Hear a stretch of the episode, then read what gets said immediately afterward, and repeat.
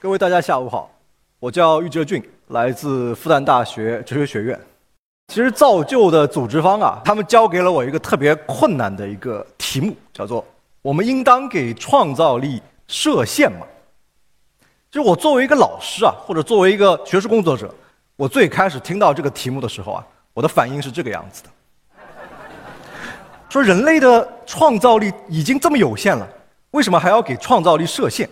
应该让他尽情发挥，但是后来呢？出于我的职业习惯，我就觉得这样一个句子啊，它的结构是不完整的，所以呢，我给它补齐了一下句子的结构，把它主谓宾全部放上去，把这个句子改成“我们应当为创造力划定边界”嘛。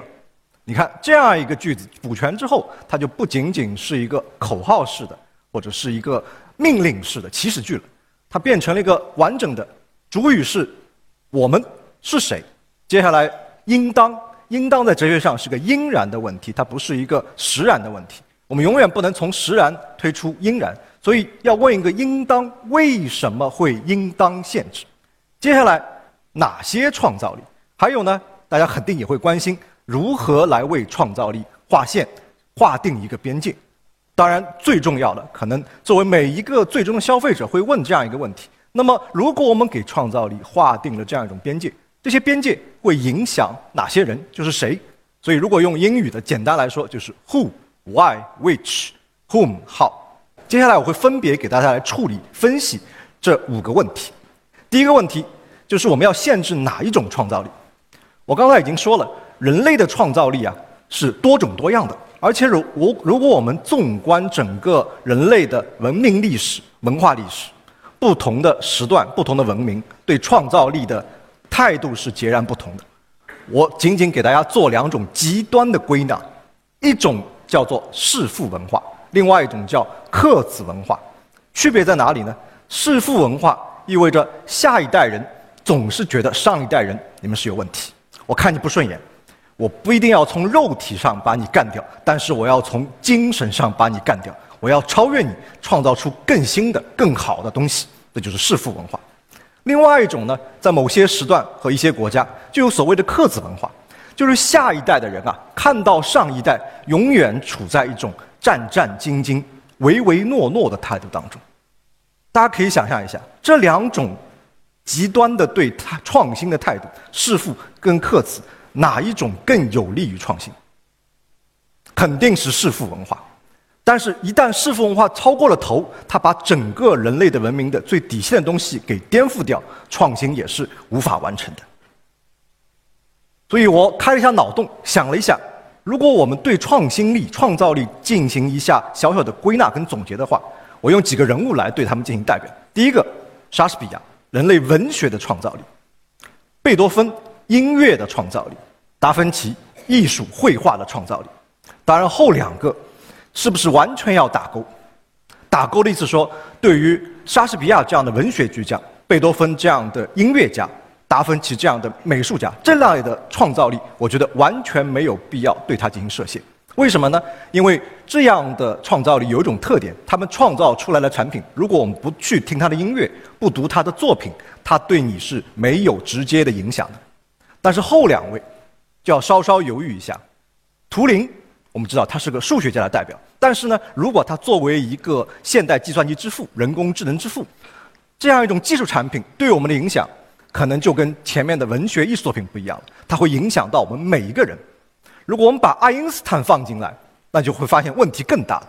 我们知道爱因斯坦是个著名的物理学家，但是一种物理理论在现实当中的应用，其实已经深刻地影响了人类历史的演进，甚至我们每个人的生活。所以前几种创造力，我认为没有必要对它进行限制，但是对于后面的科学技术需要进行限制。好的，接下来这个问题就是为什么要对技术的科技的创造力进行限制？在我们哲学当中，我们经常有这样一个观念，认为科学跟技术是截然不同的两回事情。虽然在我们的日常语言当中，经常把这两个混在一起，叫做科技科技。基本的区别在哪里呢？科学人在研究科学的时候，基本上是处在一种截然的旁观者、置身事外的，他想更好的理解这个世界、这个宇宙它内部的运行的规律跟规则。但是技术不一样。当我们在谈论技术的时候，人就是一个实际的行动者，甚至是一个利益的相关者。我们想通过对这个世界的改造来获取一些我们自己的好处，避免一些坏处。所以我这边写了两行字：科学可能是一种中立性的，但是技术的应用绝对不会是中立性的。就像这边一个公式，爱因斯坦著名的相对论的公式，E 等于 mc 平方。这样一个公式在技术上的运用，既可以利用于和平的发电。民用的这样一个大家都能接受的用途，但是呢，如果它运用在军事当中，也可以制造核武器，毁灭很多人的生命。当然，也取决于这样的核武器在谁的手中，由哪些国家来使用。在我们整个大的哲学学科当中，存在一个比较小的分支，叫做伦理学，又叫做道德哲学 （ethics） 或者 moral philosophy。在伦理学下面又有一个比较小的分支，又是前沿的分支，来考虑这些问题，它就叫做技术伦理学 （techno ethics）。技术伦理当中，对于当代的技术，他提出了一个非常有意思的问题。这个问题是由一个英国的哲学家 Colin Gridge 提出来的，所以后来的学者用他的名字来命名这样一种困境，叫做 Colin Gridge Dilemma。这是在一九八零年的这本书《The Social Control of Technology》当中提出来的。这个困境是什么呢？一方面，除非一项技术得到了广泛应用，否则它的影响不可能被完全的预测。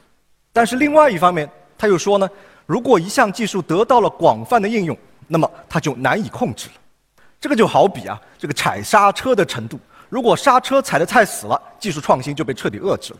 但如果不踩刹车，速度太快了，大家都已经在高速公路上两百码以上的速度飙的时候，你再要对它踩刹车、控制它，甚至变道，这已经是几乎不可能的事情了。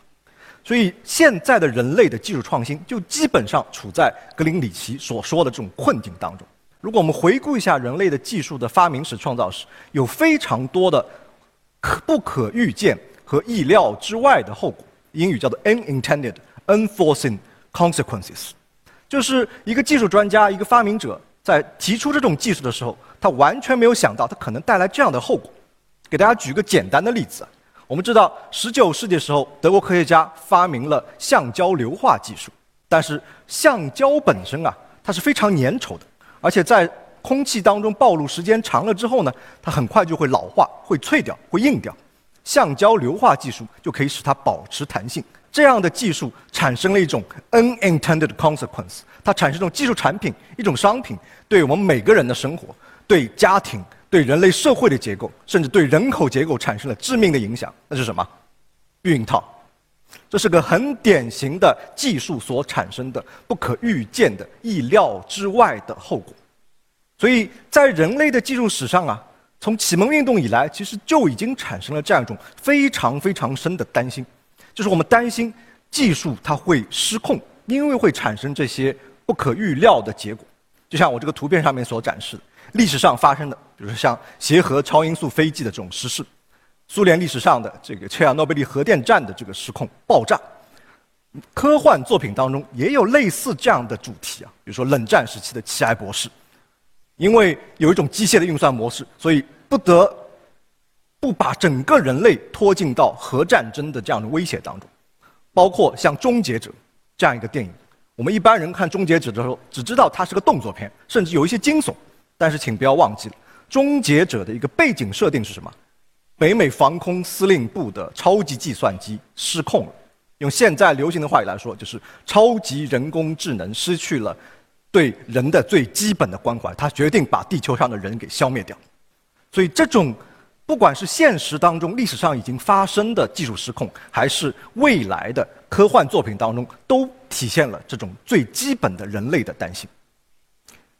所以，我们要来分析一下，我们现代的技术到底是由哪些力量、根本性力量驱动？我个人的总结，把它总结为三股动力：第一个是资本，第二个是权力，第三个是私欲。其实这三股动力啊，它的诉求是很不一样的。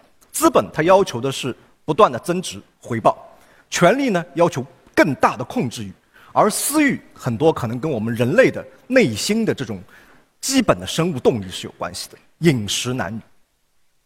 所以技术在这个三股动力的驱使下，我打个比方，它像什么？它像汪洋大海当中的一只小小船，它是没有动力的，它也没有风帆，它完全不知道驶往何处，只是外面吹的这个大风和地上的浪在涌着推动它。所以我们在最近几年的科幻作品当中啊，人类反复的提出这种担心啊，就最早的像雪莱夫人所写的 Frankenstein 这样一个怪人，他被科学家造出来，一直到现在最近几年非常。谈论非常多、非常热烈的这个人工智能，从弱人工智能到强人工智能，再到超级人工智能 （super intelligence），但是它背后的这个根本的母题 （motive） 没有发生变化，就是被造物开始逆袭。因为我们人类好像是一个创造者，我们人类这样一个创造者，实际上按照西方的传统也是个被造物，人是被上帝造出来的。但是我们这样一种被造物，现在走在的历史的节点上，我们有能力创造一种被造物，这种被造物可能终有一天来反抗我们这个造物主。不仅反抗，它可能把我们最基本的一些赖以生存的、我们引以为豪的能力给基本上颠覆掉。这个事情出了之后啊，我曾经在课堂上问过我的一些学生：“你是支持还是不支持？”他们纷纷说：“不可以，绝对不可以。”于老师。这个是不道德的事情，我不会这样做的。但是，我又提了很跟进的一个问题：如果，请你想一下，如果有一天你要为人父母，你决定要生一个小孩儿，自己的小孩儿，这个时候假设是经济上可承受的，而且是没有任何副作用的，不存在拖把的问题，你会不会让这样一个科学家来给你制造一个超级宝宝？这个超级宝宝可能未来的智商可以达到三百。百米速度七秒以下，加强的骨骼永远不会骨折，等等，免疫于一切其他的疾病。我提出这个问题的时候啊，大家都要想一想：我要普通宝宝还是超级宝宝？这个时候困境就来了。人要站上道德制高点是非常容易的，但你要回避一切技术给你带来的好处，却是极其困难的。所以这个问题已经部分的涉及到创造力。对它进行设限会影响到谁？其实我们每个人都会被它影响到。所以最后一个问题，谁来给创造力加一个限定呢？我也做了一下归纳跟总结，基本上可以归结为以下的四方：政府、学术共同体、企业和终端消费者。但是他们各方的诉求依然还是差异非常大的。比如说政府，他可能更多关心的是整体国民的福利。或者说一个安全问题，对我们终端消费者来说，我可能更多的关心的是我个人的福利问题、我的健康问题、我的下一代的教育问题，或者我的收益的问题。有很多人说，必须要把这几方全部纳入到这个通盘考虑当中，我们才可能来给创造力设限。所以我引用了一位西方学者提出的这个分析框架，叫做利益相关方分析 （stakeholder analysis）。就是把跟技术创造有关系的人大致分为三类：技术的获利方、技术的决策方和技术风险的承受方。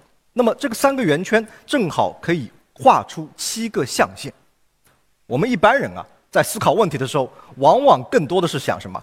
我从中可以获得什么样的利益好处？但是往往会忘记我可能承受怎样的风险。但是在这个七个象限当中，大家想一想，最难以控制的是处在哪个象限当中的人或者组织？实际上是在获利方跟决策方交叉的这个地方，因为在这个里面有很多不是自然人，不是个人，而是组织、团体，甚至是国家，还有一些超国家的团体，还有一些跨国公司。他们一方面既是政策的决策者。一方面又是这个技术直接的推动者、投资者，他直接能当中获得巨大的利益，所以这样的一个分析模式啊，使得我们更加产生出了很多的担忧。那么对个体来说，是不是要经常能够转换思维方式？因为并不是所有人总是能在技术的创新当中获得直接利益，你也要换位思考。如果你是决策者。你会对技术进行怎样的限制？或者你随时可能暴露在一种你无法预测的风险当中？那么如何来防控这样的风险？其实最后我想说两句啊，是关于我们这个整个时代的精神困境。因为我们现在人类走到这样一个十字路口，前所未有的出现了一种价值相对跟虚无。所以历史上有很多的思想家、哲学家、艺术家、文学家都提出过对人类美好未来的设想。我们把这种美好设想称作为乌托邦。当然，乌托邦本身还包含了一种意味，就是它很难实现。但是有现在各种技术可能性，历史上提出种种乌托邦，现在都可能实现。但是另外一个问题，跟一乌托邦截然相反、相对的那个概念，我们把它称作异托邦，就是很不好的未来。但是在某种技术的加持下面，它是可能出现的。现在我们人类出现了这样一种奇怪的状况：对一个人来说它是乌托邦，但是对另外一个人来说它可能是异托邦。反过来也是一样。所以在乌托邦跟异托邦之间啊，我们经常会傻傻分不清楚。这个时候就需要伦理、道德哲学跟哲学的引入。当然，最近的一系列的讨论啊，更让我看到，其实。说的不夸张的话，我们整个人类现在面临的一万年未有之大变局。这是我对一句名言的修改，因为李鸿章曾经说过，中国人面临了三千年未有之大变局。为什么叫一万年未有之大变局？这个一万年从哪里来？一万年就是人类文明到现在只有一万年的时间。你能够看到这个地球表面如此辉煌的各种建筑。人造物，人类创造的各种财富、各种制度，都只有一万年的时间，相对于整个宇宙演化史来说，太短太短。但是，就像这个词 “transhumanism”，超人类主义，我们现在的技术不仅可以改造外部世界，我们可以改造自己，改造整个类，甚至把未来的人类给改造成面目全非、跟现在人很不一样的一个物种。人类恰恰处在这样一个十字路口啊！我甚至觉得，未来能不能谈所谓的后人类？我觉得可能会出现 N 种不同的人类，他们处在彼此竞争的状态当中。所以我找了一段话，这段话来自于文艺复兴时期的一位意大利的哲学家，他的一本书叫做《论人的尊严》。他当然是用一种有神论的口吻，以上帝的视角来对亚当说话，但这句话意味非常深。大家看一下，他说。亚当，我们没有给你任何固定的位置或专属的形式，也没有给你独有的禀赋，你不受任何限制的约束，你可以按照你的自由选择决定你的自然。我们已把你交给你的自由选择，你既不属天，也不属地，既非可朽，亦非不朽。这样一来，你就是自己尊贵而自由的形塑者，可以把自己塑造成任何你偏爱的形式。我特地把这里“自由选择”四个字颜色标记出来。生物学教科书告诉我们，所有的物种都在接受自然选择。但是大家回想一下，人类在多大程度上还在接受自然选择？人在绝大多数程度上都是由自由选择，我自己给规划一个未来，自己设计自己的形体，甚至未来精神的样貌。人类恰恰。已经突破了整个自然的演化史，达到了这种自由选择的境地。所以很多人经常给我看这张图，说人类的演化，我们从类人猿开始，然后到直立人，然后到智人，我们这个种 Homo sapien。但是未来会怎样？我们未来会变成硅基生物吗？还是向赛博人进发？纵观人类在宇宙当中的地位，或者说人类能够产生如此辉煌。发达的文明，这个本身说明人的创造力是好的，但是在创造力当中，在当下尤其需要引起我们关注，尤其需要引发我们反思的是技术方面的创造力，因为技术的应用它绝对不是中立的。当然，最重要是第三句，其实当我们作为终端的消费者，作为自然人，作为个体，在选择技术的应用的时候，不是在选择一件商品。也不仅仅是在选择一种生活方式，它从根本上来说，使用技术就是在选择一种未来的人性和人类的发展的方向。好的，谢谢大家。